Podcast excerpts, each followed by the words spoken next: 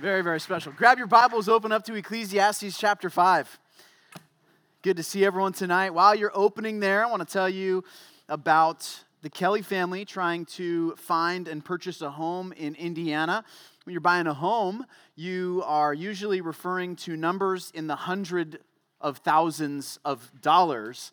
And so we would be walking around talking, and occasionally one of the sets of little ears would hear the dollar figures that we were throwing around to each other. And, you know, Bethany and I, we'd be saying stuff like, you know, this, this one's 250. These are Indiana prices. This one's 250. These one's three, this one's 325. This one's 350. And our list Alyssa, our oldest, um, smartest child, says, like, 350? Let's do it, you know? And and she's like, let's, let's get this. This is only 350 bucks. And, and this happened on a couple occasions. And that's because she doesn't understand the difference between $300 and $300,000. And when we explain it, it just makes a little bit more sense to her that it's just a lot more than 300. And um, we were living in a house out there that uh, we bought for more than $300.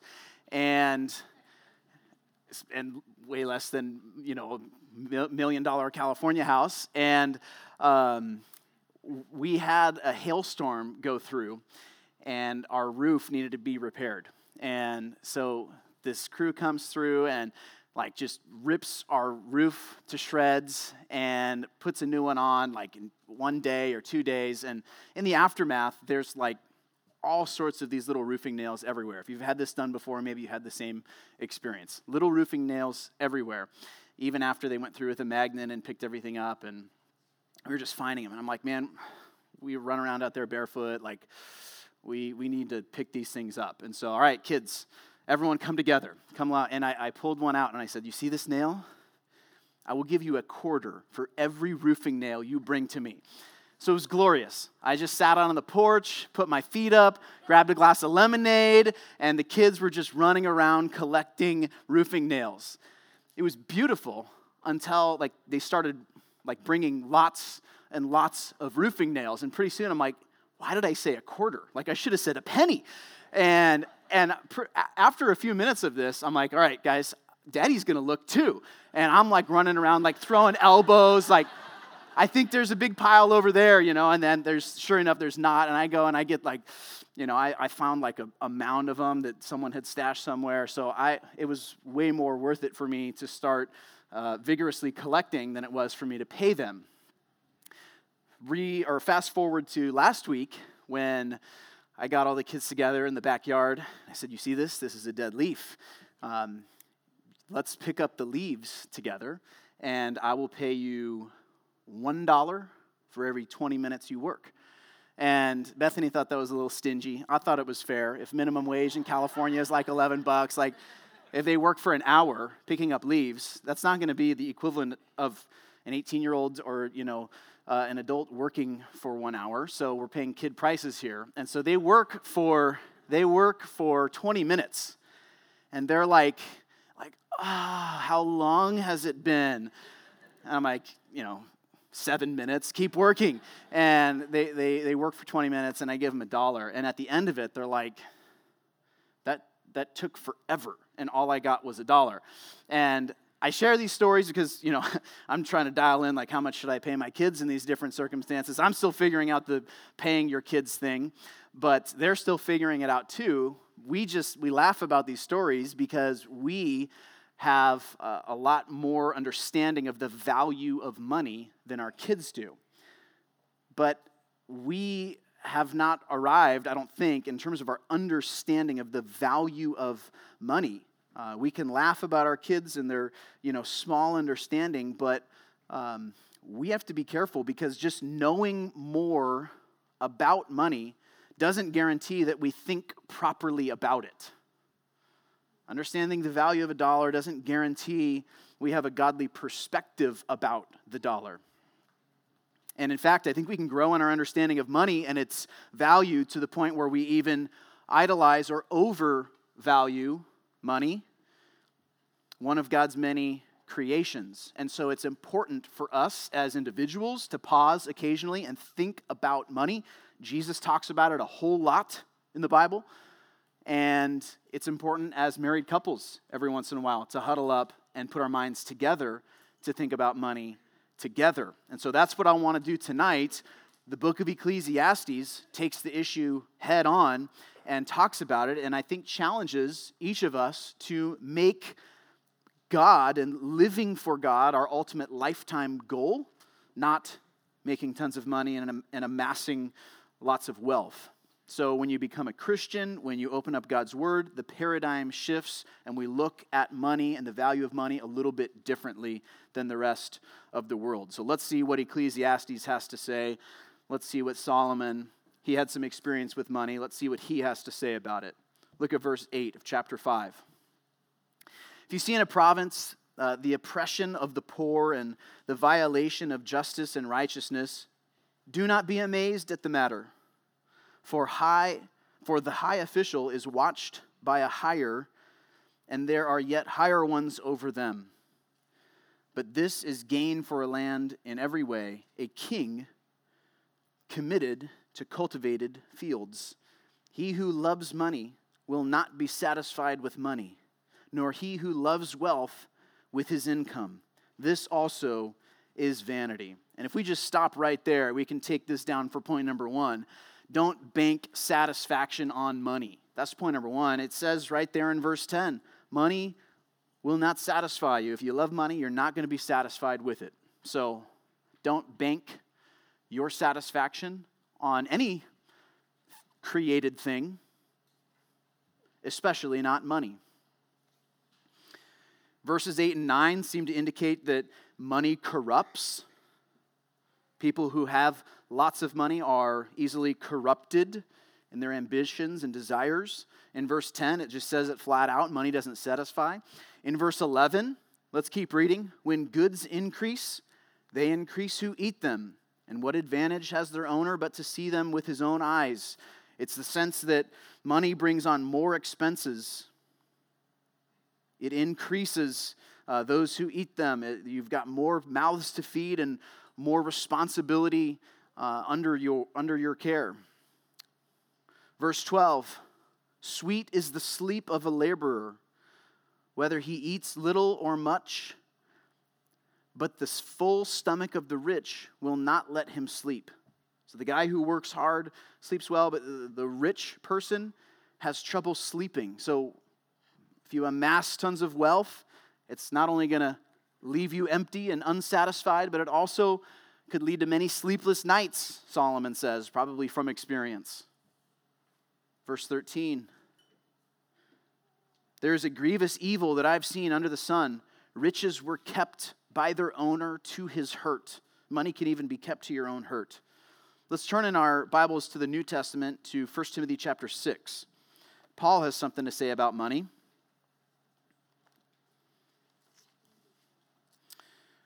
1 Timothy chapter 6.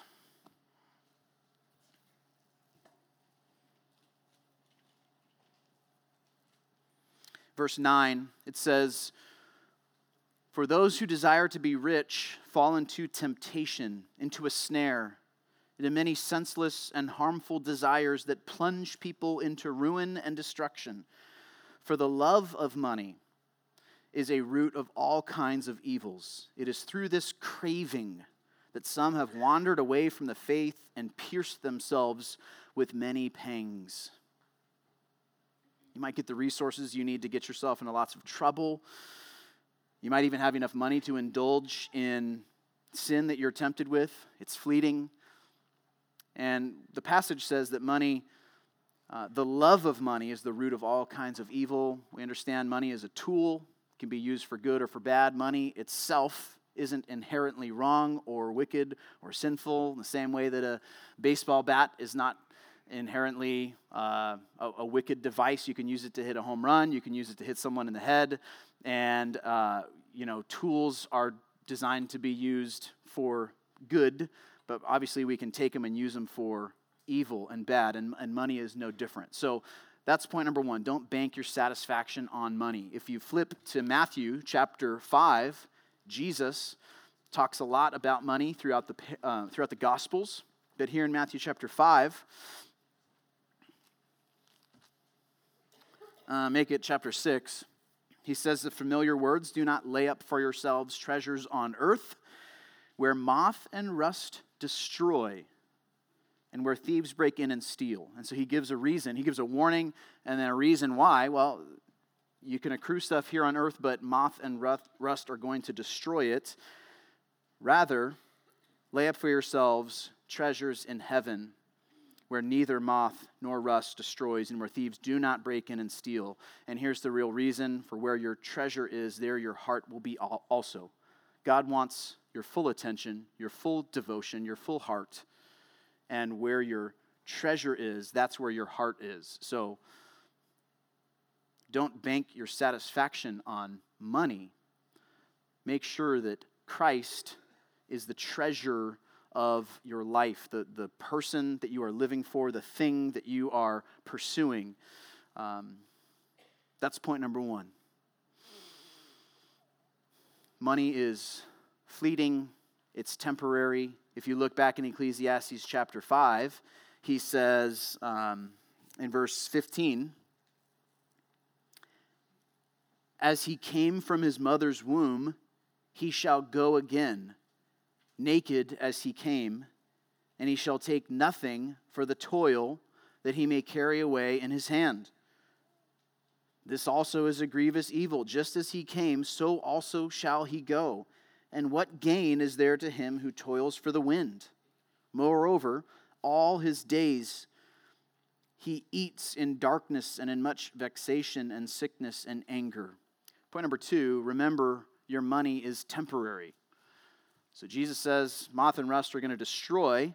And here Solomon says, naked you came, naked you're going to return. You, you came to this world with nothing, and you're going to leave this world with nothing. This is the reality of an old, wise man imparting wisdom and, and godly perspective.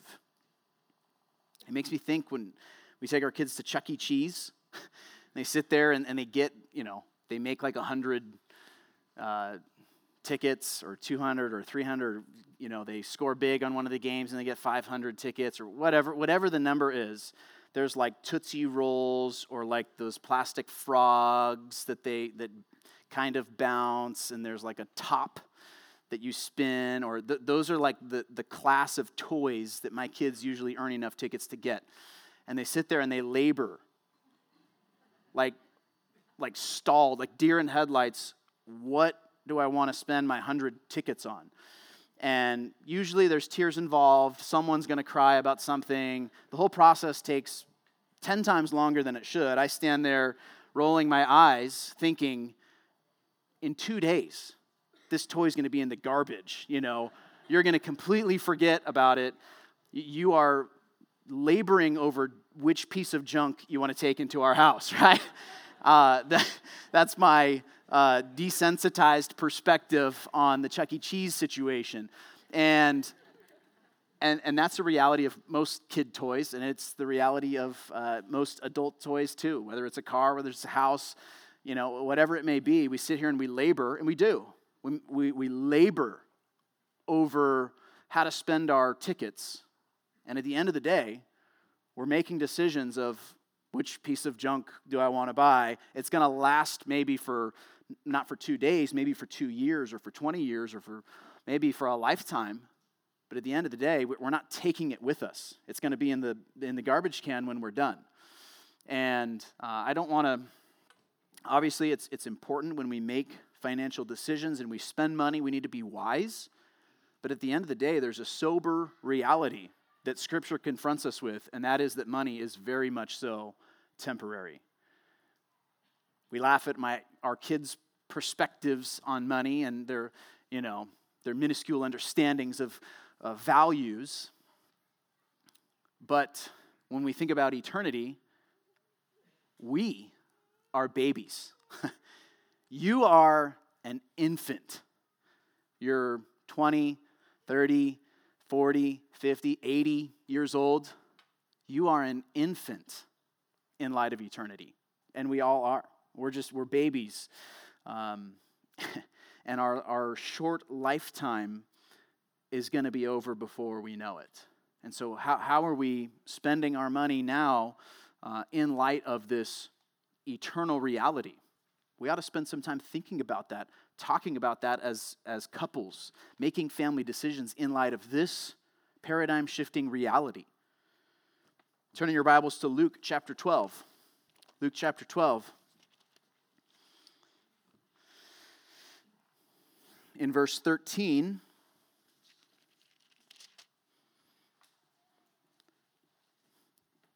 someone in the crowd said to Jesus, Teacher, tell my brother to divide the inheritance with me. But he said to him, Man, who made me a judge or an arbiter over you? And he said to them, Take care and be on your guard against all covetousness, for one's life does not consist in the abundance of his possessions.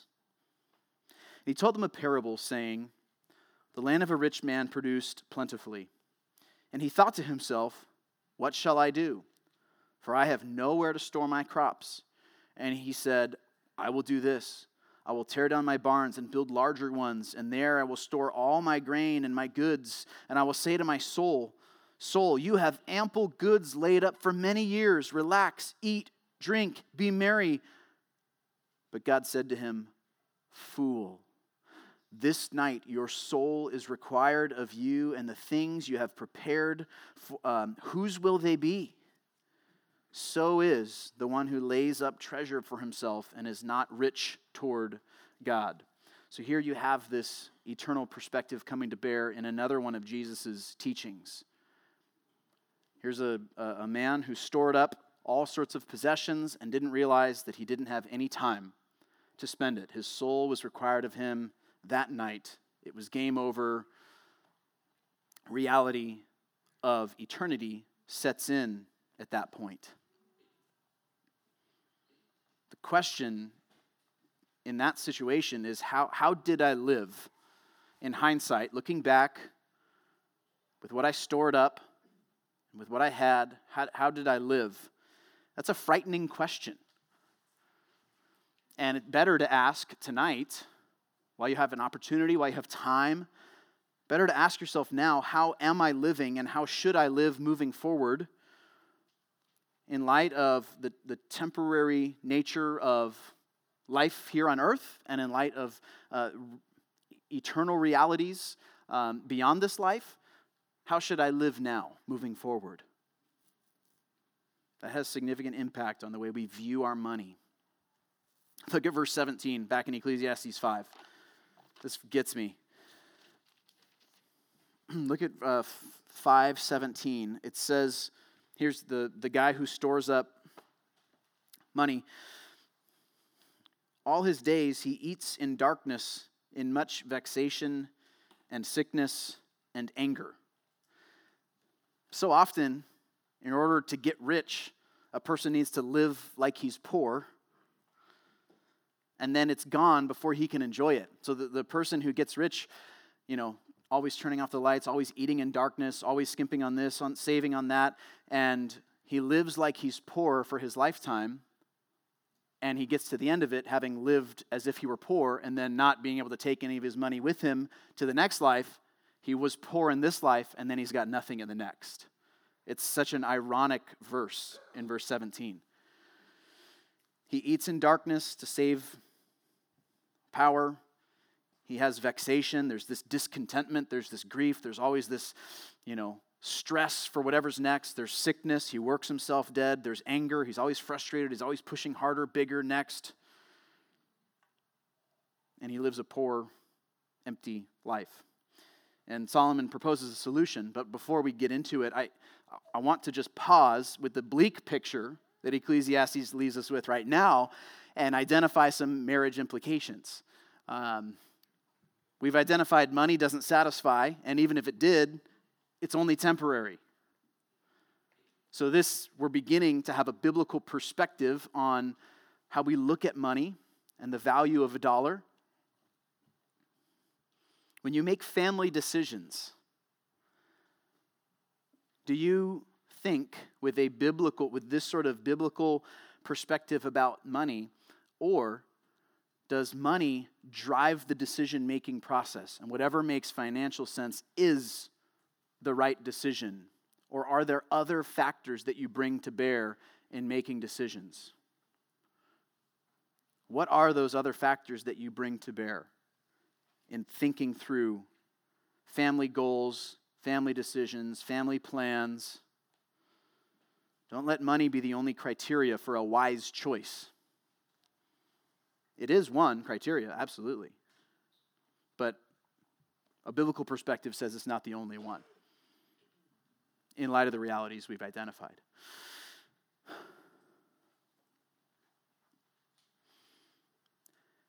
To what extent, uh, how do you think about giving? How do you think about your investment in eternity? When you make decisions about spending money and using what God has given you, how do you think about contribution to the church? What is that thought process for you and for your family? Do you give? Do you give to things that are aimed at the, what matters then in eternity? It's really cool for us to be a part of a church that is um, uh, convicted about fulfilling the Great Commission. And even to the extent that we've launched this campaign of Compass 2020 with planting five churches in the next eight years, um, optimizing our campus here for better ministry here, and um, launching a Bible Institute to do more strategic training. I'm excited that we are here. I'm looking for my wife. There she is. I'm excited that we are here at, at a church where we're so intentional about these, these goals. And so when we give to the church, we know that our money is going toward these goals that I think are direct applications of the Great Commission. Uh, so I just want to challenge you on that front to think through your contribution to the church in light of these biblical principles. And as soon as I bring up that concept and some of these other crazy claims that I've made, um, you might be thinking about conflict that enters your marriage when you start talking about these kinds of things, or conflict over money that has come up in the past. This is a hot topic. This is an issue that, that does create controversy when you put two people in the same household to make decisions together about this stuff. I think we, it's important that we understand money is a stress inducing concept. We know, we know that, but just being aware of it is helpful. We can have conflicts and fights in our marriage about this thing called money. The Bible helps us to have a perspective on that thing. Let's get on the same side of the table and view money together um, and try to build a unity where we agree with each other about financial things. Uh, I'm not suggesting that it's easy to have financial unity of mind, but it is something that we need to work for, work toward in our marriages. The Bible talks a lot about it, and so, so should we. We should pray about it. We should uh, study it. You should talk to people about it. Talk to your Thrive group about it. This is, we're here to talk about these things together. So let's do that. Now, on to Solomon's proposed solution in verse 18. He's painted this picture. It's bleak, it's empty, it's going to leave you with nothing at the end. It's very much so in line with the book of Ecclesiastes. And, and look, at, look what he says in verse 18 Behold, what I've seen to be good and fitting is to eat and drink and find enjoyment in all the toil with which one toils under the sun, the few days of his life that God has given him, for this is his lot. He goes on,